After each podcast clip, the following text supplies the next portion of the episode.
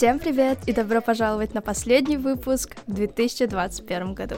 С вами подкаст Чин-Чин, меня зовут Жбек, а это итоги уходящего года. 2021 год был действительно насыщенным годом. Пожалуй, девизом этого года был «Не узнаешь, пока не попробуешь». 365 дней новых возможностей, проб и ошибок — 12 месяцев для изучения чего-то нового и улучшения своей жизни. Чтобы не забыть важные уроки и извлечь из них что-то для следующего года, я рекомендую каждому человеку сделать некую перезагрузку системы, то есть написать свои итоги года. Нет, это не банально, это не скучно, и это не мейнстрим, а действительно полезная штука, так что, пожалуйста, послушав этот подкаст или во время его прослушивания, напишите небольшую заметку в телефоне, блокноте, бумажке, дневнике, в Word-документе, или же запишите самих себя на диктофон и слушайте каждый раз, когда вы не можете найти пути решения проблем. Давайте я ознакомлю с кратким планом сегодняшнего выпуска. И первое — это я пройдусь по некоторым итогам своего года в телеграм-канале кстати, подписывайтесь на него, очень полезный аккаунт. Life is Project, где психологиня и коуч делятся своими методами улучшения жизненных ресурсов. Она написала пост о том, как можно подвести итоги года, составив список вопросов, на которые нужно ответить, а затем вкратце проанализировать различные ситуации. Я пройдусь по нескольким из них, заодно поделюсь несколькими историями, которыми и запомнился 2021 год. Дил? Второе — это серия неких лайфхаков, которые я нашла и внедрила в свою жизнь, что помогло мне быть более или менее организованной в течение целого года. И затем я озвучу список асков на конец года. Этот список я нашла на канале House of Long Lost Words — тоже в Телеграме. На самом деле, этот аккаунт мне очень нравится тем, что он чем-то резонирует с моим каналом в Телеграме, э, и я все таки черпаю некое вдохновение с этого канала. Честно, я не знаю, кто автор, как его зовут, но я знаю, что это он, и он пишет просто нереально. Не забудьте, кстати, взять с собой водички, чай, что-нибудь попить, потому что выпуск обещает быть достаточно долгим и достаточно информативным. Окей. Начнем с небольших достижений. Первое и наверняка самое скажем так, главное достижение за этот год, то, что я запустила подкаст, который слушает уже почти тысячу человек. И да, это не совсем большая аудитория, но только представьте, как вы уместите тысячу человек в одну комнату. Это же очень-очень много. Когда я увидела отметку в тысячу человек, я подумала, «Хей, а я знаю этих тысячу человек?» Нет, я очень благодарна каждому слушателю, что он тут и ценит все то, что я тут делаю. Um, самое клевое, что Чин-Чин слушают не только в Казахстане, но и в России, Беларуси, Кыргызстане, Украине, Монголии, Армении, Турции, Азербайджане, Польше и даже Чехии. Я не знаю, насколько русский язык похож на эти языки, но нас слушают, и это очень-очень приятно, что аудитория практически везде. И мне кажется, это очень большое достижение для подкаста, которому меньше года.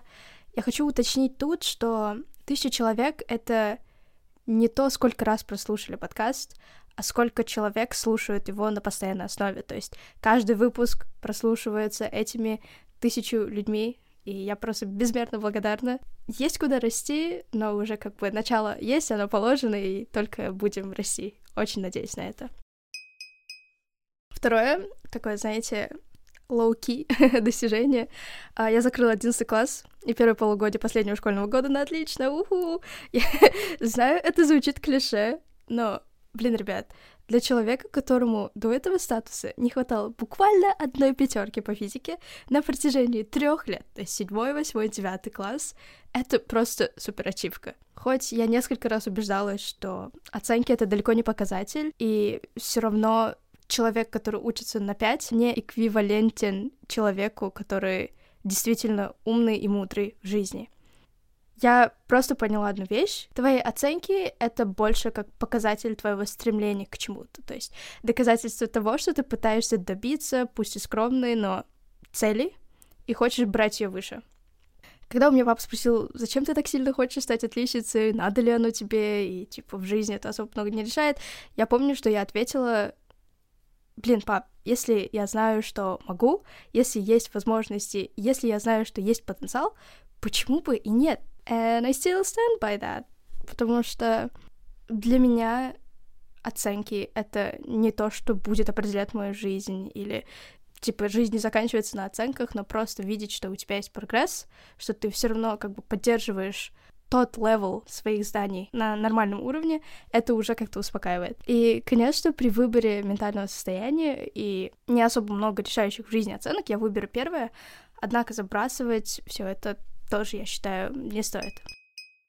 Ну и, скажем так, важнейший этап моей жизни — это то, что я подала в вузы. Подача в вузы Америки, пожалуй, самый долгий, самый нудный и самый ужасный процесс. Слава богу, я отправила заявки и могу легко выдохнуть. Хоть меня и ждет прикрепление документов о финансовом положении, ну, мы об этом говорить не будем. и у меня есть еще один университет, в который я планирую подаваться. Туда просто нужно дописать одну эсэшку. У меня дедлайн 15 января, поэтому я как-то хочу отдохнуть от той суматохи, которая настигла меня буквально несколько дней назад, когда просто разрывалась от того, что мне нужно было сделать это, сделать то. Я просто сказала себе, все, выдохни, успокойся, забудь об эсэшках, забудь о темах, выдохни, дай себе время немножко перезагрузиться, сделай, что тебе нравится, и потом с чистыми и прям хорошими силами ты сядешь дописывать начальное эссе. Это supplemental essay, которое требует всего лишь 200 слов, и куда я должна уместить тысячу причин, почему я хочу туда подавать, поэтому достаточно сложно, но I'm getting there, вот. Um, и как только результаты подач выйдут, я обязательно сяду за запись данного процесса со своими друзьями, мы обязательно с вами поделимся, как это происходило, что вообще было, и только просто надеюсь на самое-самое лучшее.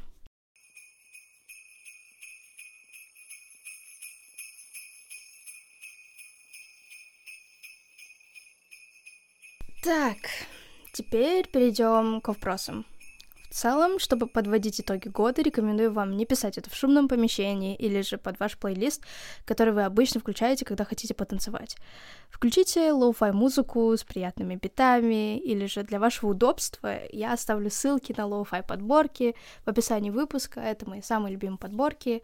Также я оставлю несколько ссылок для людей, которые любят слушать звуки дождя или же shop noise. Таких подборов на самом деле очень много, вы можете зайти в YouTube, поискать, но я вам отправлю те, под которые я сама пишу в основном итоги года или же планирую свою неделю.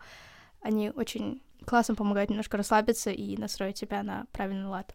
Также, если вам вот прям удобно, то зажгите свечу, Сварите любимый травяной чай или сделайте кофе, примите удобную себе позу, сделайте глубокий вдох, сделайте глубокий выдох и начните писать. Моя просьба, пожалуйста, не воспринимайте это как несерьезную штуку, потому что подведение итогов года — это как, знаете, допустим, вы пишете research paper, и у вас есть такой, скажем так, bucket-лист, и вы пишете так, чек, чек, чек, это написал, чек, чек, чек, это написал, чек, чек, чек, это написал. Поэтому для того, чтобы это все полностью правильно сделать и не забыть какие-то важные моменты, сядьте в таком положении, в котором вам удобно, в тихом месте, не пишите на коленке, и самое главное, просто настройтесь на то, что вы сейчас будете анализировать весь свой год, все 365 дней. Ну, не все в буквальном смысле, но основные моменты. Почему я вам рекомендую сделать итоги года? Не обязательно, конечно, знаете, есть такое понятие, как клише, когда вы думаете, блин, 31 декабря мне нужно быстро что-то сделать, потому что завтра уже 1 января. Итоги года не обязательно делать прямо в канун Нового года. Потому что я знаю, что для некоторых людей Новый год вообще не существует, и они не празднуют его, и для некоторых календарь, допустим, начинается с апреля месяца. Поэтому в каком бы промежутке времени вы не слушали этот подкаст, просто сядьте и сделайте, посчитайте свой календарь, посчитайте 365 дней, подумайте над тем, что вы сделали, и просто распишите это. Ежегодный обзор дает возможность насладиться прогрессом, которого вы добились за 12 месяцев. Даже если вам кажется, что прогресса нет, практика рефлексии, скорее всего, докажет вам обратное. Без регулярных размышлений мы движемся из года в год, не празднуя свои успехи, не извлекая уроки из своих неудач и не оценивая, является ли то, что мы делаем в жизни, тем, чем мы на самом деле хотим заниматься в ней. На самом деле не существует правильного варианта подведения итогов. Чтобы вы могли точно выбрать для себя комфортный метод, спросите себя, как мне нужно все организовать, чтобы в следующем году я это учла или учел. Вам удобна таблица? Или, может быть, колесо баланса? Как насчет открытых вопросов или свод-анализов? Разделите таблицу или колесо на несколько важных областей, например, у меня это учеба, здоровье, социальная жизнь, финансы и так далее. И распишите свои достижения в отдельной колонии, неудачи в отдельной колонии и моменты, когда вы столкнулись с проблемой и смогли ее решить. А также для колонны, где у вас написаны неудачи, рядом напишите что стало причиной этой неудачи. Будьте очень искренними. Как вы собираетесь ее решить и как вы хотели бы сделать так, чтобы эта проблема и эта неудача не повторилась в следующем году. Свод-анализ хорош тем, что вы сможете четко проанализировать свой год, расписав сильные, слабые стороны, а также возможности и опасности. Последнее можно заменить путями решений уже кому как удобнее. А для тех, кто предпочитает открытые вопросы, например, как я, Слушайте внимательно и можете отвечать по ходу этого выпуска. Как я делаю свои итоги года? У меня есть блокнот, в который я пишу все, что происходит, какие у меня цели на ближайший месяц, два месяца, полгода и год. И получается, уже по этим целям я смотрю, чего я смогла добиться, чего я не смогла добиться. И уже потом я просто расписываю в блокноте, что у меня получилось, что не получилось, как я собираюсь над этим работать, и что я собираюсь вообще делать для того, чтобы становиться лучшей версией себя. Это не обязательно делать для каждого человека. Вы можете даже как-то в заметках себе расписать это все, потому что самое главное, чтобы это находилось у вас в удобном формате в виде таблицы, колеса, анализа или же вот как сейчас открытых вопросов. Сейчас я буду зачитывать 10 вопросов по общей рефлексии вашего года. Вы сможете их потом немножко персонализировать и написать чуть-чуть поподробнее.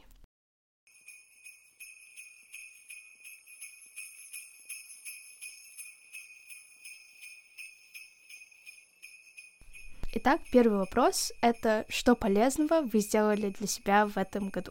На самом деле, я считаю, что я сделала достаточно много полезных вещей для себя, в целом для развития своего ментального состояния, для изучения чего-то нового, но, скорее всего, я бы выбрала курсы по Курсере, по написанию исследовательских работ, по журналистике и по психологии человека. Данные курсы мне помогли тем, что у них были четкие дедлайны, и я училась тайм-менеджменту, потому что у меня было сразу несколько курсов, и мне приходилось делегировать свое время так, чтобы я могла уделять равное время для каждого курса, выполнять вовремя задания и еще просматривать лекции для каждой недели. Если вы еще не знакомы с данным сайтом, я вам рекомендую обязательно пройтись по нему. Если вы хотите изучить что-то новое, то вы можете пойти зарегистрироваться на Курсере и найти какие-нибудь интересные для себя курсы. На самом деле, если вы хотите прямо действительно получить диплом об окончании курса, то вам нужно будет заплатить от 50 до 150 долларов.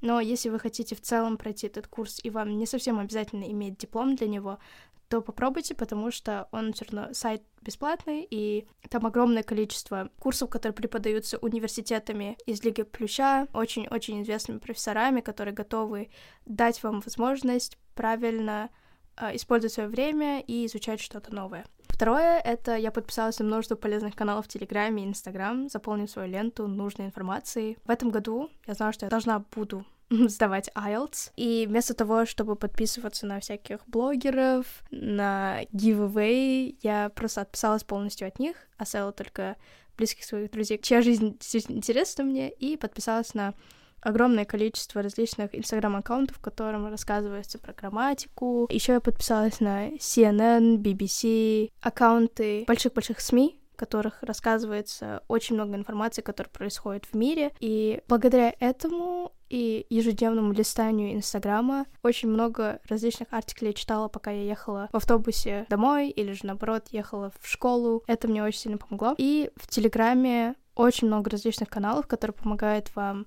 в различных сферах. Это может быть сфера психологии, это может быть сфера продуктивной жизни. То есть очень много различных каналов, на которые вы можете подписаться и чувствовать себя как минимум не бездельником, потому что вы смотрите что-то полезное. Второй вопрос. Какие планы приобрели, чему научились и что сделало вас устойчивей? Уф, этот вопрос достаточно сложный, и мне кажется, он такой, скажем так, комплексный, и нужно отвечать на него прям по полочкам. Я научилась планировать свои недели и более-менее следовать списку дел. Я считаю, это огромное достижение, которое помогло мне очень-очень много э, во время онлайн-обучения, потому что нужно было сделать кучу всего и при этом как бы уделять на все правильное время. Также я научилась обрабатывать информацию и отбирать нужную для письменных работ. Благодаря работам по ГППР, нескончаемым работам по ГППР, я умею правильно отбирать, обрабатывать информацию, саживать ее и смотреть уже, которые из них правильнее, которые из них пишутся честнее, без фальсификации различных цифр и так далее. Еще я освоила технику скорочтения и психологию невербального общения. Сейчас объясню как. Как-то в Инстаграме я наткнулась на рекомендацию девушки по имени Фаризат, и она запустила такой курс, который называется Тезуха, и он, соответственно, стоил очень дорого, около 15 тысяч, всего лишь три дня. И я подумала, блин, сейчас я не настолько финансово независима, чтобы позволять себе такие курсы, поэтому попробую просто записаться к ней телеграм-аккаунт, писаться на него, и, получается, смотреть. А, и там она делится, скажем так, небольшими лайфхаками, как можно обмануть свой мозг, прочитать чуть побыстрее, как не заснуть во время чтения, потому что у меня с этим были проблемы. И действительно получать удовольствие от процесса чтения книг. И это мне на самом деле очень помогло.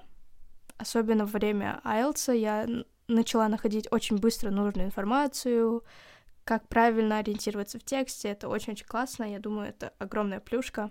Психология невербального общения. На самом деле, когда мы начали преподавать тонкости ораторского искусства детям из детского дома Шанрак, я начала очень сильно увлекаться этим, как вообще происходит невербальное общение, как жестикуляция может рассказать о человеке, который, возможно, лжет, возможно, чувствует какую-то симпатию. И действительно, это помогло мне в какой-то степени располагать человека и очень интересоваться тем, как человек вообще себя ведет на встречах со мной. Это вообще очень клево. Я считаю, это такой, знаете, супер скилл, который не у всех есть, но если вы его освоите, ваша жизнь будет намного легче и веселее. А устойчивость сделала, а точнее закалила наверняка то, что если я сама не встану и не сделаю, за меня это никто делать не будет. Знаете, всю жизнь мы как-то живем в какой-то магии, мы говорим, что вот, с махом волшебной палочки я окажусь тут, я окажусь там, у меня будет это, у меня будет то, я буду загадывать желания, я буду съедать бумажки, где я написала свои желания, и просто все вот так вот щелчком пальчика сбудется. На самом деле, в какой-то момент ты приходишь к осознанию того, что если этого не сделаешь ты, за тебя никто этого делать не будет. Ни Дедушка Мороз, не фея крестная. Все нужно делать самому, и добиваться нужно все самому для того, чтобы действительно был виден прогресс.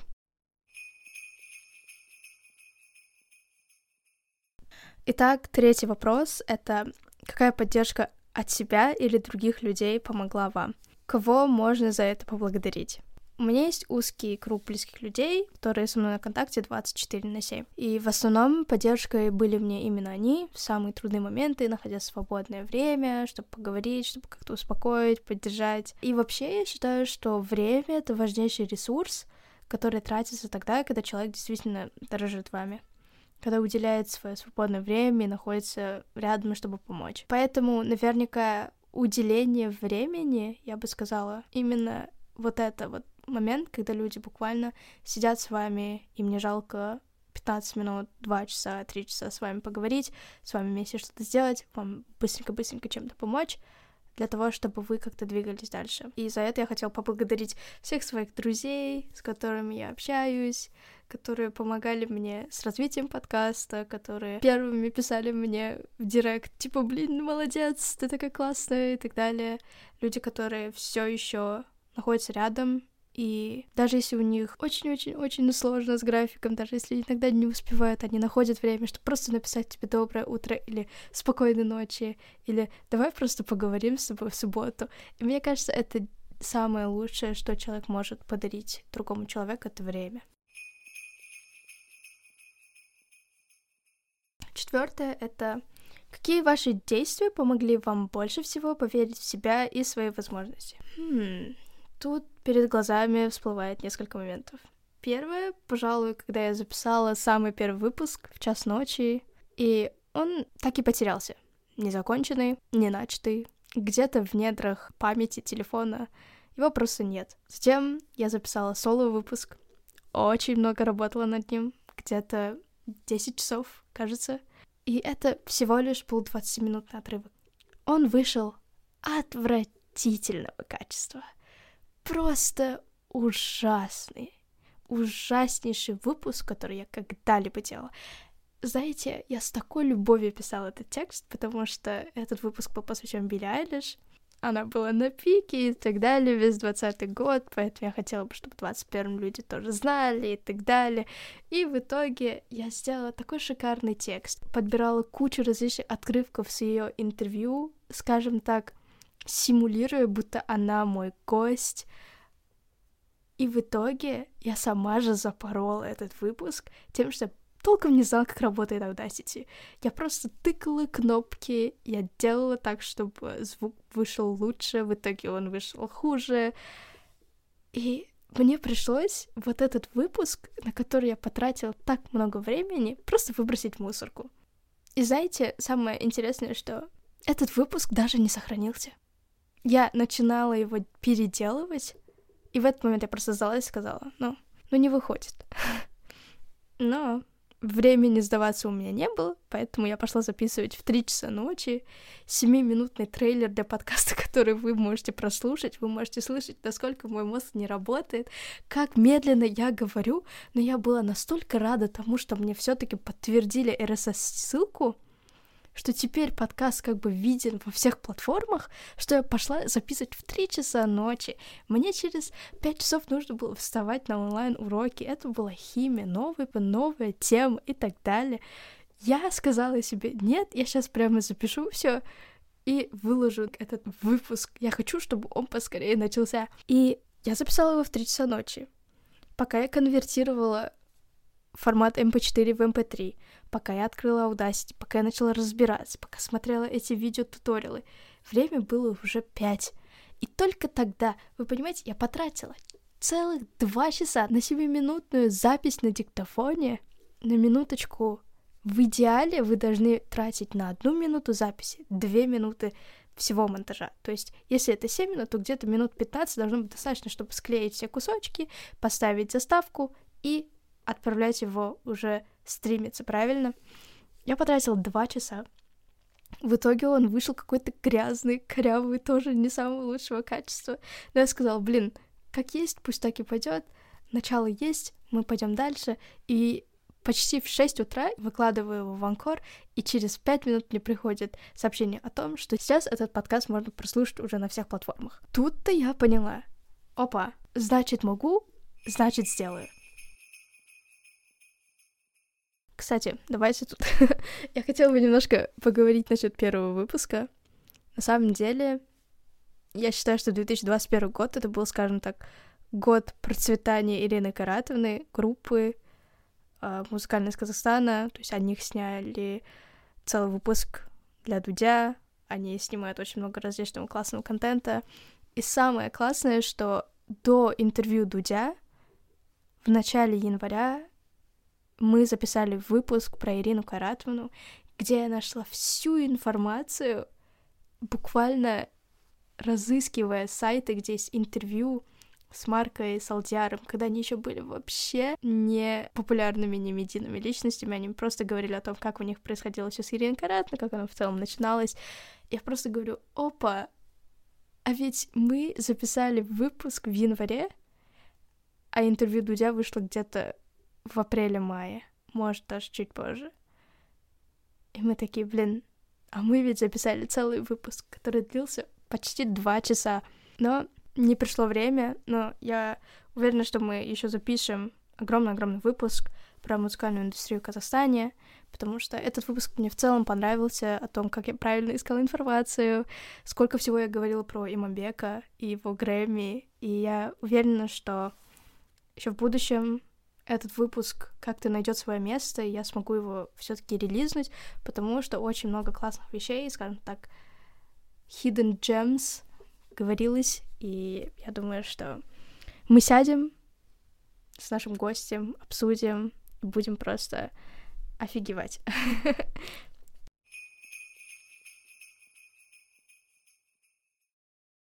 Второй момент — это когда в первый раз я села за руль на сафари в Египте. Мне было очень страшно вести баги и квадроцикл, ибо я совершенно не имела опыта вождения. Чтобы вы понимали, я не люблю водить, мне очень страшно, я не могу расслабиться на дороге, и у меня ощущение какой-то жуткой паники во время того, когда только мы касаются руля.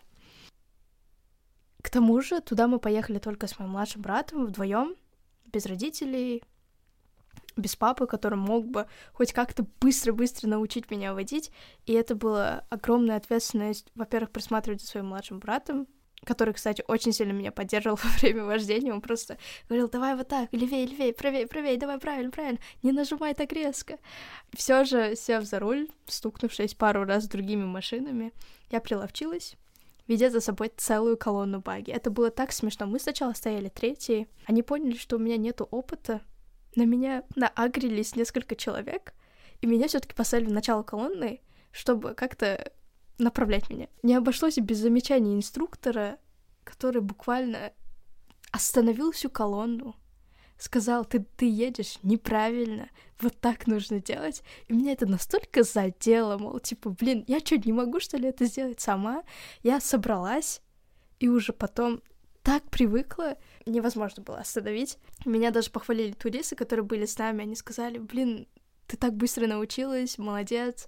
А когда мы уже сели за квадроцикл, мы были в конце колонны, и я буквально ехала на всей скорости.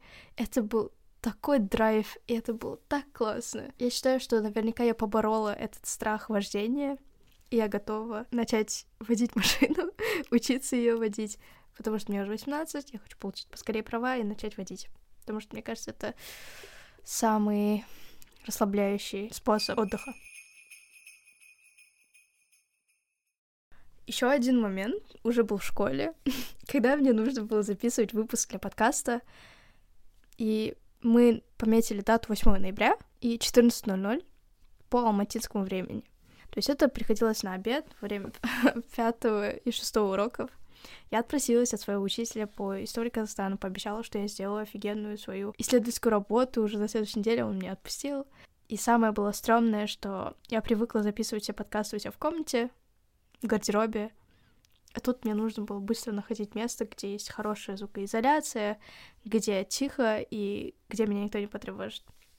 В тот момент я еще была без очков, и мне было супер-супер сложно, но я взяла себя в руки, я подошла к конференц-залу, попросила разрешения у Рошен Тругулны.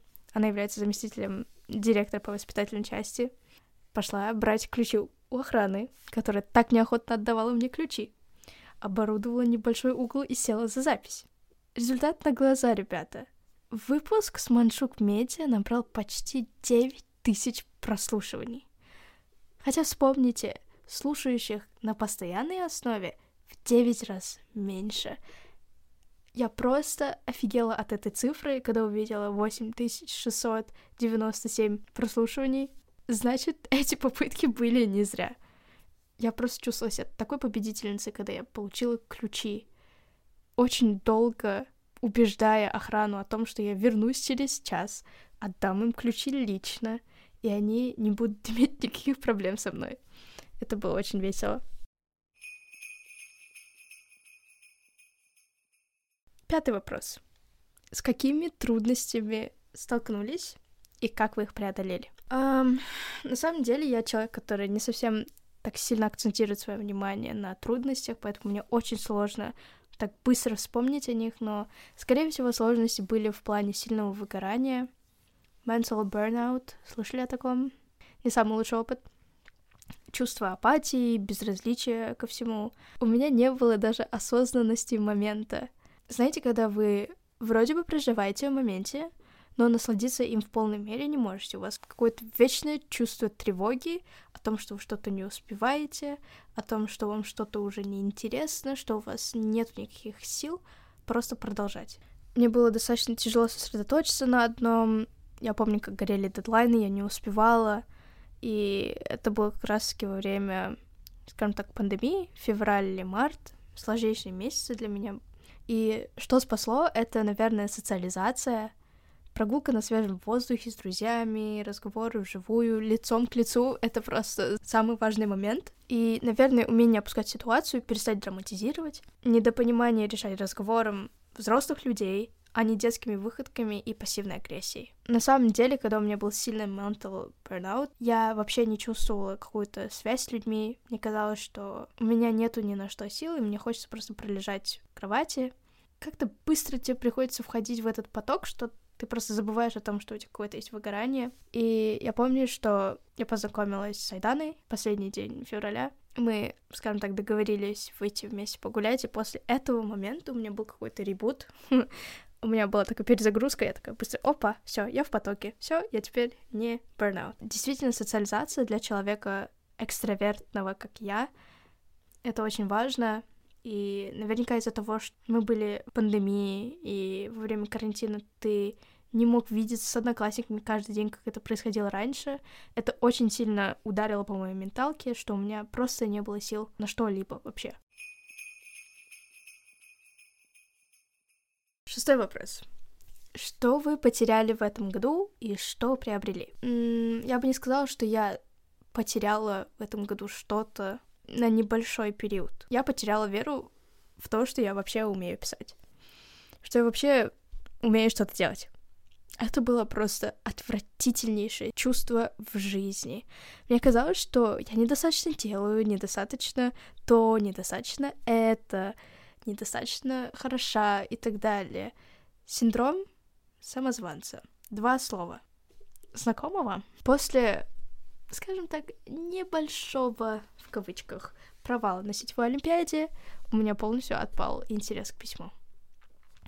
Ничего не писалось, я не хотела даже читать что-либо, у меня не было никакой мотивации создавать новые образы, придумывать интересные метафоры, вплетать это все в интересный сюжет. У меня не было вообще сил что-либо делать, я не хотела ничего писать.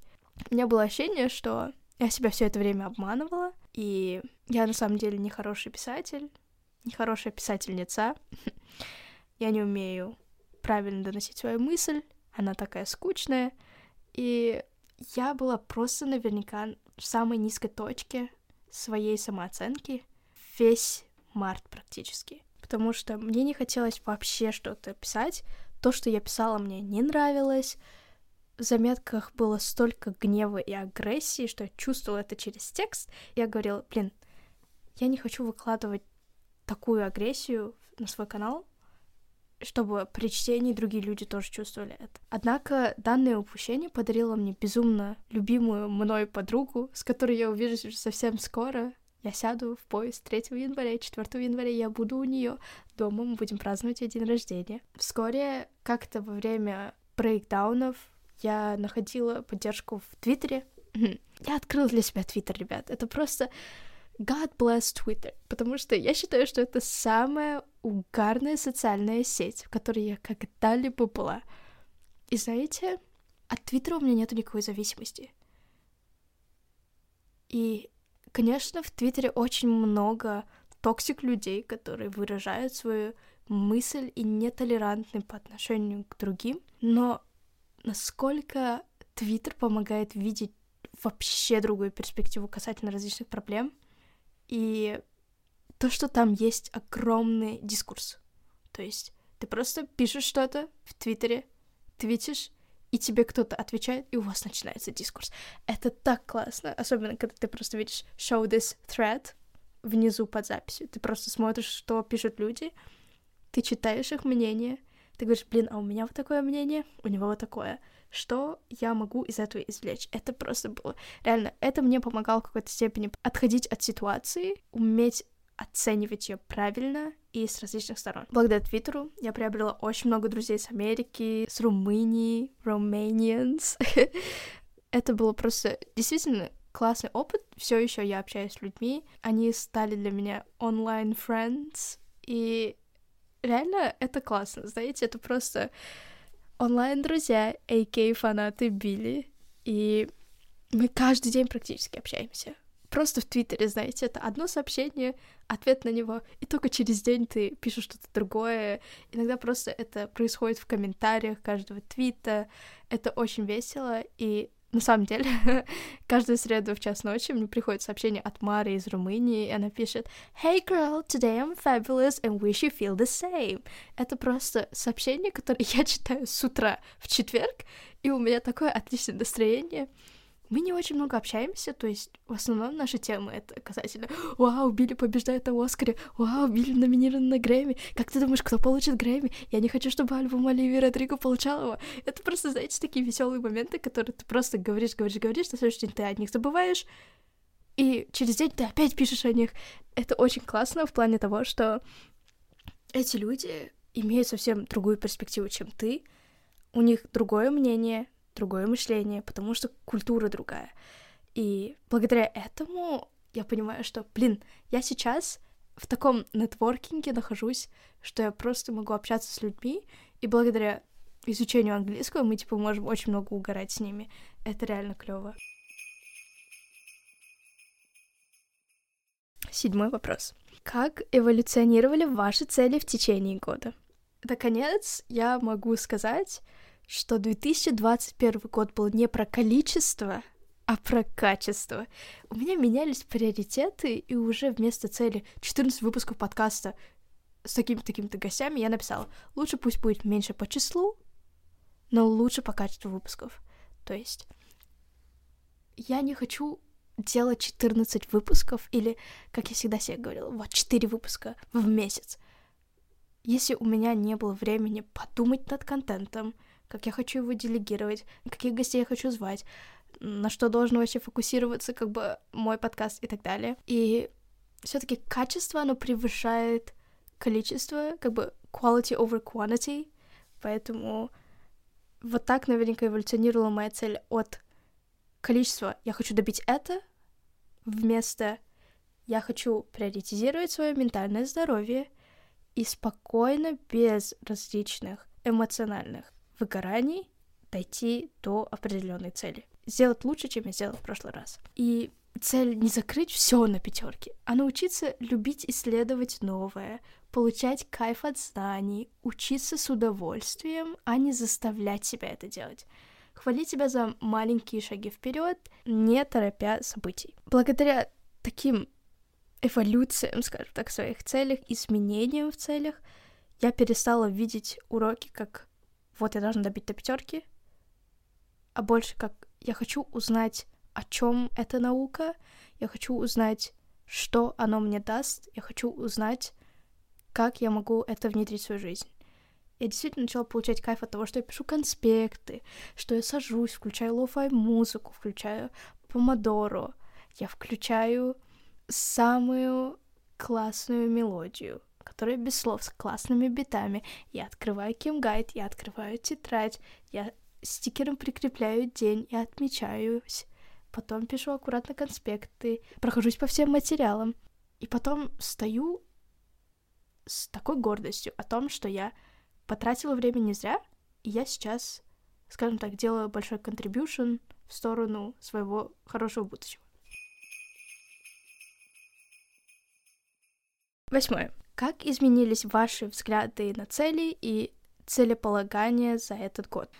Вообще я поняла, что наши цели — это не очередной список дел, которые нужно выполнить, а больше шаги к исполнению мечт, поэтому небережливо и безразлично относиться к ним нельзя.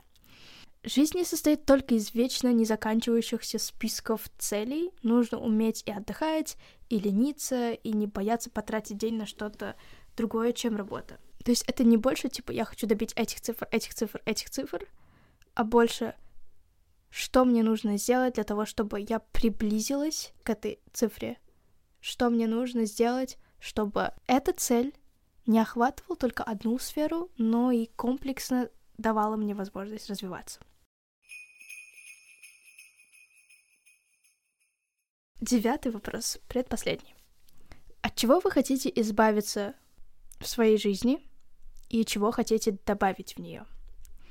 Наверное, самое главное, чего я хотела бы избавиться, это лень. От привычки искать оправдания не сделанным делам и от некой категоричности. С ленью вообще в целом бороться стоит каждому, но помните, что существует здоровая лень, когда вы имеете право пролежать целый день на кровати, как вялая картошка, и не чувствуете себя при этом виноватым. Прокрастинация тоже имеет хорошее влияние на мозг, главное нужно знать меру. Я сама по себе достаточно ленивый человек, и мне нужно очень сильно заинтересоваться, чтобы пойти и делать это. И я заметила, что если я заставляю себя делать то, чего я не хочу, оно никогда не получается таким хорошим, как я это бы сделала, если бы у меня была бы страсть к этому. Привычка лени на самом деле, она существует в каждом человеке, но самое главное, нужно уметь находить баланс. Уметь и лениться, уметь и быть продуктивным, знать меру, когда нужно полениться, и лениться, скажем так, обманывая свой мозг. Допустим, вы можете пролежать целый день на кровати и посмотреть не свой любимый сериал, а, например, видео научпопы от Яна Топлиса. Допустим, когда у меня был жесткий бурнаут, и я давала возможность себе лениться. Я посмотрела видео, которое называется «Что происходит с жвачкой, когда она попадает тебе в желудок». Самая, знаете, такая необычная тема, которую вы совсем не всегда себе задаетесь, но просто это видео, оно такое интересное было, и оно было на английском, что мне потом, знаете, как-то помогло еще и на спикинге, поэтому нужно стараться извлекать полезности от всего того, что вы делаете тогда вы будете понимать, что you are fulfilled. Теперь давайте перейдем насчет моей категоричности. Мне очень нужно работать над этим, потому что я заметила, что я немножко консервативна в некоторых своих взглядах и не совсем толерантно отношусь к некоторым мнениям. Во мне есть такая категоричность, которая в какой-то степени даже осуждает человека. Я считаю, что это ужасный ужасный недостаток в человеке. То есть, когда я понимаю, что есть люди, которые не согласны с моим мнением, есть люди, которые считают об обратном, мне хочется их сразу заткнуть или сказать, блин, ты не прав, и так далее. То есть вот это качество, оно на самом деле неправильное. Я стараюсь всегда дослушивать человека, понимать его перспективу и говорить, окей, у меня такое мнение, у тебя такое, давай будем жить мирно. То есть у меня было такое, что как-то мне друг сказал, что он не хочет праздновать Новый год и считает его не казахским праздником. Не может же такое быть. Я ему не говорила так, но у меня внутри было такое. Почему он так думает? Это же неправильно. Так же нельзя. И понимаете, это моя такая некая категоричность в плане его слов. То есть я не могу смириться с фактом, что такие люди есть, и это нормально. Это просто... Мне кажется, это ужасно на самом деле. Я хотела ему что-то такое написать, и потом я такая, блин, ладно, нужно успокоиться. Он это его жизнь, это его выбор, и это его мнение, и это нормально. Типа, с таким мнением есть тысячи людей, и типа, это окей. Еще один момент — это когда ребята используют одноразки, вейп — у меня всегда был вопрос, почему подростки парят, им что делать нечего, что за проблемы у них. Или если у тебя много детей, нету крыши над головой, нахера ты сидишь и плачешь на камеру? Почему ты не идешь работать? Почему ты не находишь другие методы выхода из ситуации? Чувствуете эту пассивную агрессию, неумение входить в чужое положение, поступок маленького узколобого человека. В такие моменты тебе хочется дать пощечину и сказать, блин, Жбек, успокойся, такие люди есть, это их выбор, это их мнение, это их позиция, ты должна уметь это принимать, потому что ты, будучи журналист, ты будешь сталкиваться с таким количеством мнений, которые могут как совпадать с твоим, так и не совпадать. В такие моменты должна проявлять свой профессионализм. Я не говорю, что такими должны быть только журналисты или же global citizens. Такими должны быть все люди, но просто когда дело доходит до, как бы, mind your business, допустим, кто парит? Не я. Меня это как-то волнует? Нет. На меня это должно как-то влиять? Нет. Я просто уйду дальше со своим мнением, пойду куда-нибудь в другую сторону и буду общаться с людьми, которые пьют апельсиновый сок. Ну, допустим. А вот сидеть и как-то осуждать и говорить, вот, ты неправильно делаешь тем, что паришь, ты неправильно делаешь, это, это нехорошо. Или же говорить, человек, который совершает суицид, слабый человек. Это ужасная категоричность. Нужно уметь входить в положение и действительно просто mind your business, think about yourself, your life, other people's life. It's not your business. Нужно уметь как-то не ставить принципы, а быть более, скажем так, гибким, flexible по отношению к другим мыслям и идеям. Вот что я хочу донести. А, добавить, наверное, в мою жизнь очень сложный вопрос, потому что мне кажется, что в моей жизни есть все, чтобы развиваться, чтобы становиться лучше. Но, наверное, хотелось бы какого-то драйва. Может, юношеский это максимализм зашкаливает, но хочется уже поскорее менять обстановку, почаще проворачивать некие шалости, как мистер Люпин, а, изучать новую культуру и новые места. И со скрещенными пальцами надеюсь, что это произойдет уже совсем-совсем скоро потому что я уже жду и не дождусь момента, когда я поеду на кампус, когда я встречу новых людей и просто буду офигевать от новой атмосферы, новой жизни. Ну и последний вопрос. Чему вы хотите научиться, что поможет вам лучше справляться с вашими жизненными задачами и быть счастливее? К этому вопросу можно подойти как философски, так и более логически, то есть расписать «я хочу это», «я хочу научиться это делать», «я хочу сделать это», «я хочу избавиться от этого», и это сделать меня счастливее. А, наверное, я хотела бы научиться отпускать неудачи, не заострять свое внимание на этом, научиться управлять своими эмоциями и не давать агрессии брать верх над разумом. И, как сказала моя кураторша, человек, умеющий совладать своими эмоциями, далеко пойдет. У меня есть огромная проблема с тем, что я очень эмоциональная, я очень близко все воспринимаю к сердцу, и меня очень быстро можно чем-то задеть, обидеть, или же, скажем так, возмутить. И меня это на самом деле раздражает, что я немножко должна быть приземленней, наверное. Я не говорю, что нужно эмоции заглатывать. Эмоции нужно выражать, но не чересчур. И уметь поддерживать баланс и понимать, что сейчас ты на эмоциях можешь сказать то, что потом повлияет на твою жизнь не в лучшую сторону. Поэтому эту агрессию нужно как-то утихомирить и просто действовать логикой. Наверняка этому я очень хотела бы научиться. И I'm getting there. Step by step.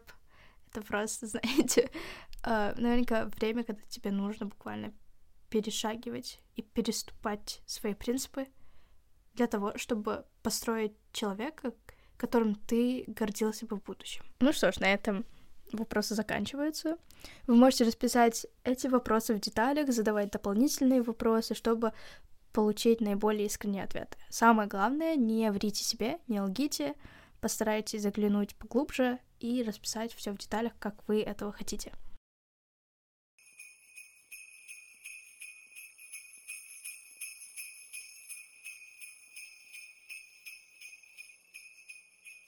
А теперь давайте перейдем к небольшой серии находок, которые помогут вам в новом году, если вы, скажем так, внедрите эти вещи в свою жизнь. Буквально небольшой список. Очень веселый, который я просто вот то, что вспомнила, сейчас расписываю вам и рассказываю. Самое первое — это Техника помидора. На самом деле не помидор, а помодоро техник. а это таймер продуктивности. В основном используется на 25 и 5. 25 минут работы и 5 минут отдыха. Каждые 4 повтора отдых 15 минут. Конечно, вам никто не запрещает устанавливать таймер как на меньший, так и на больший промежуток времени. Данная техника вам пригодится именно в рабочем процессе при ежедневно повторяющейся монотонной работе. К примеру, при написании текста, бухгалтерском отчете, да и вообще вы сможете применить эту технику абсолютно в любой сфере деятельности. Эта техника мне очень сильно помогала во время написания ГППР, потому что я не умею сидеть на одном месте и расписывать работу в течение шести часов. Это буквально невозможно. И я начала использовать помидор. Техника помидора не всегда значит 25 на 5. Вы можете использовать 45, 15, 50 на 10 и так далее. То есть это абсолютно полностью зависит от вас. Например, я не могу сидеть 50 минут сразу — мне удобнее сидеть 25 минут, 5 минут отдыхать, 25 минут еще раз сидеть, 5 минут отдыхать. Это помогало мне лучше разбираться в тайм-менеджменте и в какие часы я намного продуктивнее. Так что обязательно используйте эту технику, если вы с ней еще не знакомы. Она реально очень сильно помогает, особенно при написании таких долгих работ, которые требуют концентрации. И что я рекомендую вам во время пятиминутных перерывов, это не втуплять в телефон — Просто ляжьте и посмотрите в потолок. Где-то спустя минуту вы поймете, что вам уже скучно, и вы захотите обратно сесть за работу. У меня всегда так было, то есть я себе не позволяла смотреть телефон в первые пять минут отдыха, а только через четыре полных подхода по 25 минут.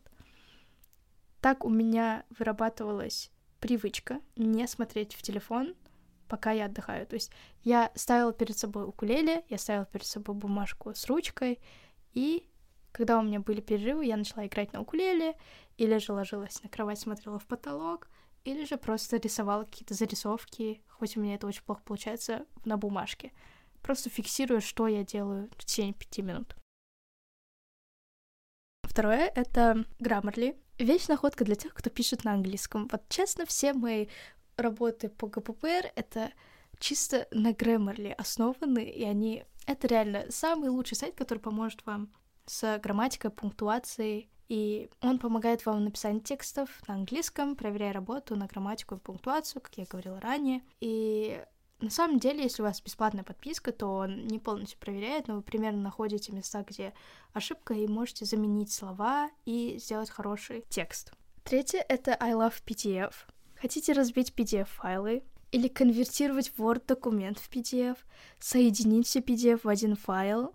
Данный сайт — ваш главный помощник в этом. Там есть абсолютно все. Конвертация, разбивка, соединение. И вы можете просто делать это все онлайн в одном сайте без различных отвлекалок на рекламу и так далее. Просто там тоже есть некая подписка, и вроде бы после трех использований вы не можете пользоваться им, но это всего лишь лимит на один день, поэтому на следующий день вы можете сесть и обратно сделать все. Трекеры месяца. Главные инструменты для продуктивности. Я вела трекеры на протяжении года, фиксируя каждые привычки, и это помогло лучше понимать себя и распределение времени. В какой-то период с февраля по май мне нужно было совмещать работу, курс по ораторскому мастерству, копирайтерство на двух различных инстаграм-аккаунтах и учебу с подготовкой к IELTS. В этот момент я вела трекеры, закрашивая каждое дело, тем самым отдавая себе отчет, что я смогла сделать за этот период, и что я не смогла, что можно улучшить и так далее. Я помню, когда я была вот буквально на волоске от выгорания, и когда я смотрела на свой трекер и понимала, что чем больше квадратиков ты закрашиваешь, тем тем вдохновленнее ты за следующий день. Ты хочешь это все сделать, ты хочешь это все успеть.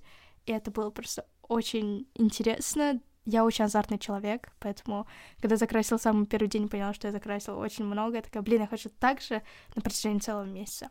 Было очень клево. Last but not least, в заметках есть опция сканировать файл. Супер удобная вещь для сканирования распечатанных документов, отправки конспектов и просто конвертирования JPEG формат на PDF.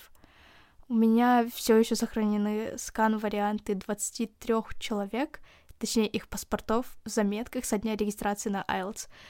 Это было так классно, что нам не приходилось просто открывать сканер и делать это очень долго. Мы просто очень быстро это сделали. Ты просто подносишь камеру, она фиксирует, ты немножко подрезаешь, и все, твой скан-вариант готов. Мы так отправляли очень много документов в университеты, которые нужно было распечатать и прикрепить. Так что это очень сильно помогло и сохранило очень много времени. Ну что, давайте перейдем к аскам года. Что такое аски года? Это такой список, который вы перечисляете вещи, которые вам понравились за целый год больше всего. Я озвучу 23, и вы можете потом в Инстаграме, отвечая наш подкаст, расписывать свои аски года. И, конечно же, не забудьте, если что, написать, что это кредит House of Long Lost Words в Телеграме. Итак, давайте начнем. Песня года. Я очень долго думал насчет этого вопроса, потому что 2021 год я просто полностью прониклась в entertainment индустрии, особенно music индустрии, и до человека, который каждый день в Твиттере видел чарты, как песни просто проходят в ход 100, билборд, как они, какой у них спин, какой, типа, у них радиоплей, импакт, сколько винилов продано было. Я просто разрывалась на этом вопросе, я не знала, как на него ответить. Но все же я решила, что песня года, если считать по меркам Грэмми и моим собственным предпочтениям, оно должно освещать то, что называется умение писать песни. То есть в основном на Грэмми песня года номинация дается авторам песни, поэтому очень долго подумав, я пришла к выводу, что это, наверное, будет Montero, Call Me By Your Name от Lil Nas X. 2021 год, мне кажется, был годом Lil Nas X, действительно, потому что он выпустил дебютный альбом, который получил очень хорошие отзывы от критиков, и сам по себе альбом был написан настолько искренне, настолько откровенно, что действительно, когда я слушала этот альбом, читала, что сам Nas X пишет насчет этого, это действительно момент, скажем так, бабочки, наверное, как он был замкнутым в себе парнишкой, представителем ЛГБТ-сообщества, и когда от него отвернулись практически все люди и говорили, что вот ты не будешь музыкантом, он все таки вышел и попал в spotlight, и сейчас пишет Bangers of This Year. Я просто обожаю этот альбом. Я его слушала до дыр, я все еще его слушаю. Наверняка один из лучших альбомов этого года, да и вообще в целом самое классное, что Lil Nas X делает огромный микс рэп и поп и альтернатив. Границы жанров сейчас стираются настолько, что сейчас это огромный микс всего — и при этом это удовлетворяет фаната как рэп-музыки, так и поп-музыки, так и альтернатив, то есть это реально клево. Итак, второй альбом года. Я не смогла выбрать один, поэтому я написала пять. И самый первый — это, пожалуй, самый очевидный, Happier Than Ever от Билли Айлиш. Я являюсь ее фанаткой с 2020 года, но в, этом, в том году она не выпускала альбом, в этом году она выпустила, и о боже, сколько мы ждали этот альбом.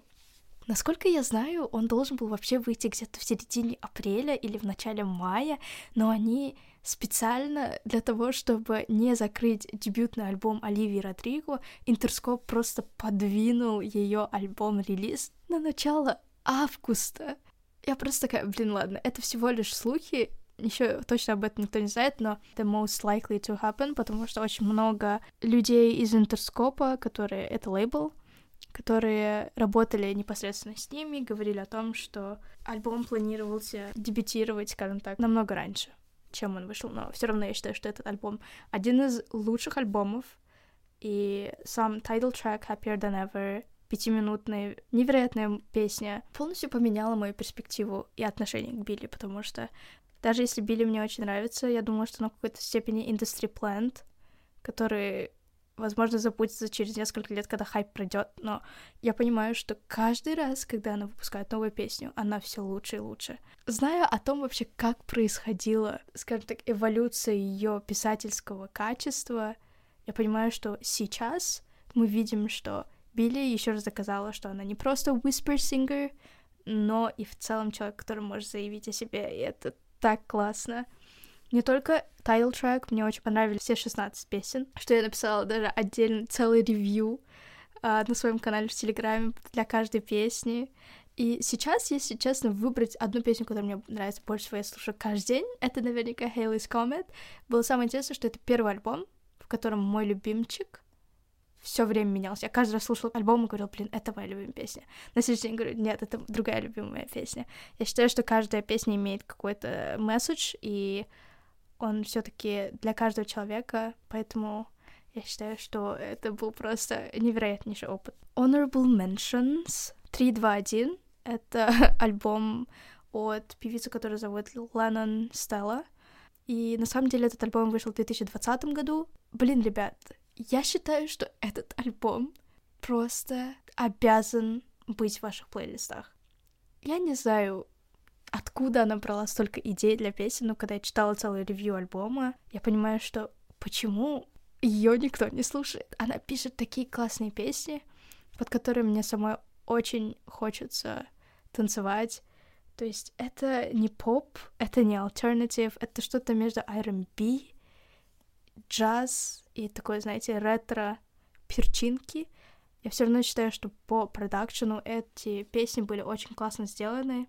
И оно описывает определенный период жизни Стеллы, что я просто такая, блин, реально, альбом — это roller coaster, skipless album for me, просто я обожаю песню Bend Over Backwards, я обожаю песню Games, Weakness, вообще идеальная песня, это такой красивый транзишн с баллады в более alternative version этой песни, и это было так классно, что я вообще очень люблю такую необычный продакшн песен, когда он начинается по-другому и заканчивается по-другому.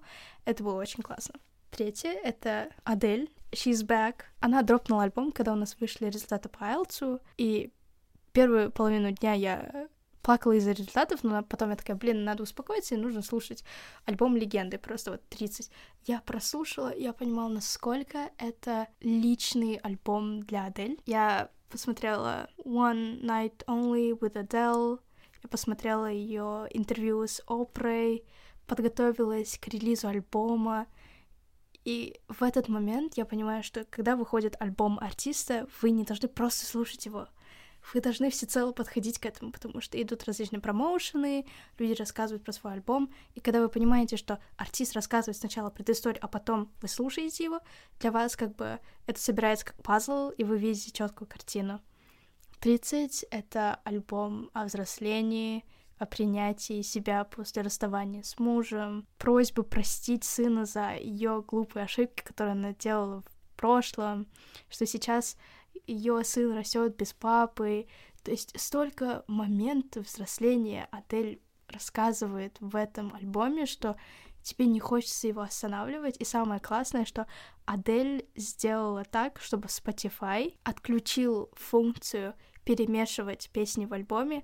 То есть она говорит, если вы хотите прослушать альбом, вы хотите ощутить полностью весь спектр эмоций, вы должны его прослушать с первого трека по последний по очереди в списке, то есть по хронологии, потому что так только вы ощутите весь, скажем так, опыт и все эмоции. И это было настолько классно, потому что когда я видела эту функцию перемешать, я такая, блин, альбом — это целая история, которая идет по хронологии, и чтобы ее мешать, она теряет смысл. И это было просто невероятно. Все еще альбом 30 просто разрывает чарты. Billboard Hot 200. Он уже шестую неделю находится на первой строчке. Люди огромным тиражом скупают ее винил. И знаете, хоть этот как бы альбом не считается самым-самым сильным от Адель, он все равно показывает, насколько Адель невероятная исполнительница в плане вокально, в плане, как она пишет, насколько она чувствует. Я растворилась в этом альбоме. No words. Четвертое это Montero от Lil Nas Uh, песня, которая называется Tales of Dominicana. Это просто наверняка самая красивая песня, которую я когда-либо слушала, в плане того, что это очень красивая мелодичная песня, и она мне очень нравится. И мне очень нравилось то, что в Монтеро там есть все, что тебе нужно. Ты хочешь услышать Bangers, вот тебе Industry Baby, Montero, Call Me By Your Name. Ты хочешь что-то такое более тихое, это может быть Tales of Dominicana, или же Dead Right Now, то есть, или Sun Goes Down, очень классные песни. И когда я смотрела ревью, я всегда понимала, что, блин, да, Монтеро действительно заслуживает быть в списке лучших альбомов этого года, несмотря на то, что он не смог, допустим, добиться первой строчки, все равно, наверное, психологически все равно он как-то давит, но все равно ты чувствуешь, что Nas X здесь, он готов всех рвать, и он готов показывать, насколько он классный. Поэтому вообще не удивительно, что его назвали прорывом года.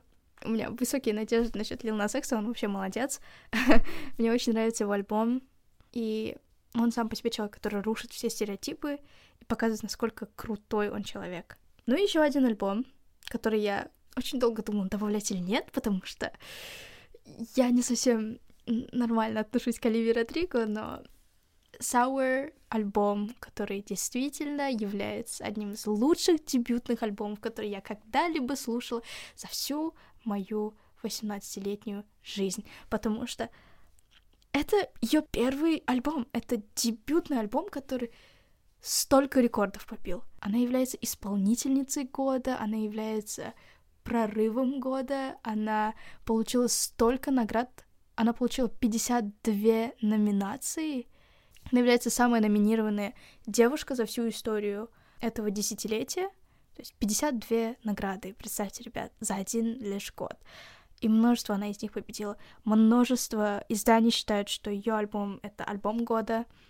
Personally, I am not, но я считаю, что для дебютного альбома это реально классный, очень-очень большой скачок вверх, учитывая то, что два ее трека уже являются миллиардными как бы песнями, которые преодолели отметку миллиард прослушиваний. У нее уже из 14 песен во всем э, рекорде 5 из них преодолели отметку в 500 миллионов прослушиваний. Я считаю, что для человека, который переживает heartbreak, на me, это все равно будет очень relatable альбом. Для меня, на самом деле, мне нравится Good For You, мне нравится Happier, я играю часто эти песни на укулеле, но в целом все равно от вышесказанных альбомов я в восторге больше. Любимый исполнитель или группа, которых ты открыл в этом году? Хоко. H.O.K.O. Это дуэт, и у них очень много классных песен. Данная группа, вы знаете, у них сейчас 100 тысяч подписчиков, кажется. Я подписалась на них в начале этого года, когда у них было 7.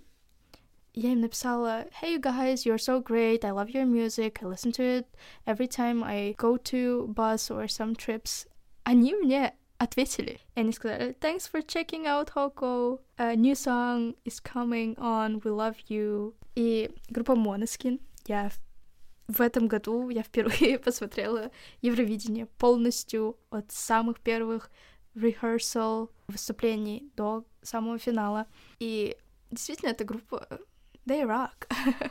я очень люблю Måneskin в плане того, что они действительно показывают, что участники Евровидения они могут прославиться на весь мир. И даже если есть такие заядлые американцы, которые не любят Евровидение и не признают его, они все равно говорят, что Монскин действительно такие артисты, которые запомнятся надолго. Фильм года. О, здесь я отметила сразу несколько. Первое — это The World is a Little Blurry, документальный фильм Билли Айлиш.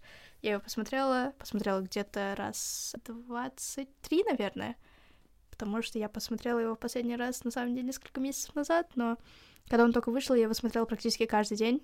Два с половиной часа каждый день смотреть, это был лучший опыт. А, данный фильм, на самом деле, показал, насколько сложно быть артистом. И это не просто я потанцевал, я попел, у меня есть очень много денег, это действительно огромный труд, который ты вкладываешь.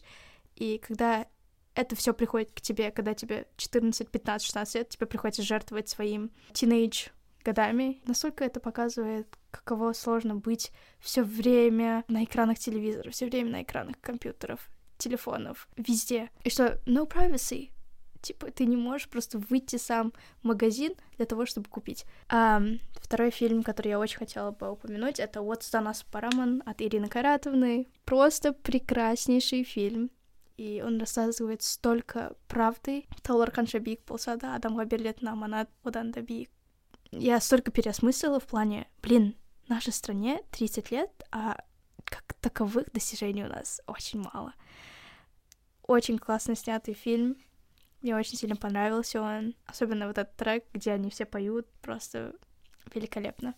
Еще один фильм, который действительно взорвал всем мозги, это Spider-Man No Way Home. Мы ждали этот фильм очень долго. Самое интересное, что этот фильм является самым популярным и самым кассово успешным фильмом в постковидное время. Он набрал уже 1 миллиард долларов. Ну, это очень, очень впечатляет. Потому что ни один фильм во время COVID-19 не достигал таких сумм за такое короткое время. Поэтому фильм говорит сам за себя. Если вы его посмотрели, вы понимаете, насколько это mind-blowing. Посмотреть этот фильм вам очень понравится, особенно для людей, которые так давно хотели бы пересмотреть все серии Спайдермена, обязательно посмотрите, вам очень понравится. Сериал года. Три цифры. 5.32. Казахстанский веб-сериал о серийных убийствах в Казахстане в постсоветское время. Это взорвало мой мозг. Самое классное, что серии выходит каждый четверг, ровно в 5.32, и это всего лишь 40-минутные серии. И самое классное, что ты смотришь в четверг, серию в пятницу, ты ждешь обеда, чтобы обсудить со своими одноклассниками, что означают эти убийства. Потому что там очень много конспираций, там очень много теорий, заговора, и тебе очень хочется поговорить и обсудить серию. И самое классное, что мы просто собираемся в кучку, и мы такие, ты смотрел эту серию? А что там было? Какая твоя теория? Что ты думаешь? Кто это? Кто это? Это действительно очень классно. Я очень рада, что такой продукт имеется у нас. Я очень хотела бы, чтобы множество людей его посмотрело. Если вы, конечно, не брезгливый человек, посмотрите, обязательно вам очень понравится. Что ты хочешь повторить в будущем году? Езду на квадроциклах. Мне это очень понравилось. Я ощутила весь драйв и всю свободу. Я такая, блин, я хочу это еще раз. И наверняка еще дайвинг. Это был просто офигенно. Чего в будущем ты ждешь с нетерпением и с радостью? Письма о поступлении в университет мечты. Пожалуйста, больше ничего не прошу. И если, конечно, получится, то я очень хотела попасть на концерт Билли Айлиш. Это просто вот мечта, мечта, мечта, мечта, которую я очень хочу осуществить. Чему ты научилась в этом году? Пробовать и не бояться провалов. Что изменило любимое место, где ты побывал в этом году? Под водой, на дайвинге, в полной тишине, с аквалангом и рыбками, смотрящими на меня с удивленным лицом. Что бы ты хотела сказать себе сейчас, в начале года? Слушай, эта Олимпиада никому не сдалась. Делай то, что хочешь, а не то, что нужно. Ну и последний вопрос. Придумала ли ты в этом году новых персонажей? И опиши одного из них. Я придумала много персонажей, но хочу описать Монику, которая писала письма своему Марку. Еще раз shout out to my channel in Telegram. А, заходите на мой канал в Телеграме. Он называется Желтый лепесток. Я писала от лица Моники, и в целом это не про мою жизнь, а преображение в образ, поэтому я хочу сейчас описать ее. Это невероятно сильная девушка среднего роста, с зелеными глазами, темно-каштановыми волосами и пухлыми губами. Она очень-очень нежная, но уверенная девушка, не боявшаяся авантюр и приключений безумно любила Марка, даже если обнаружила, что он ждет ребенка от другой девушки. Да. Ее образ — это смесь нескольких образов девушек, которые на самом деле очень похожи друг на друга, и я встречала их в своей жизни. Некоторых я видела просто в Инстаграм, некоторыми я общалась и находила какие-то общие, знаете, точки соприкосновения, которые породили образ Моники. Если бы я жила во время Моники, то пошла бы знакомиться с ней и под чашку крепкого черного чая послушала как она добивалась справедливости.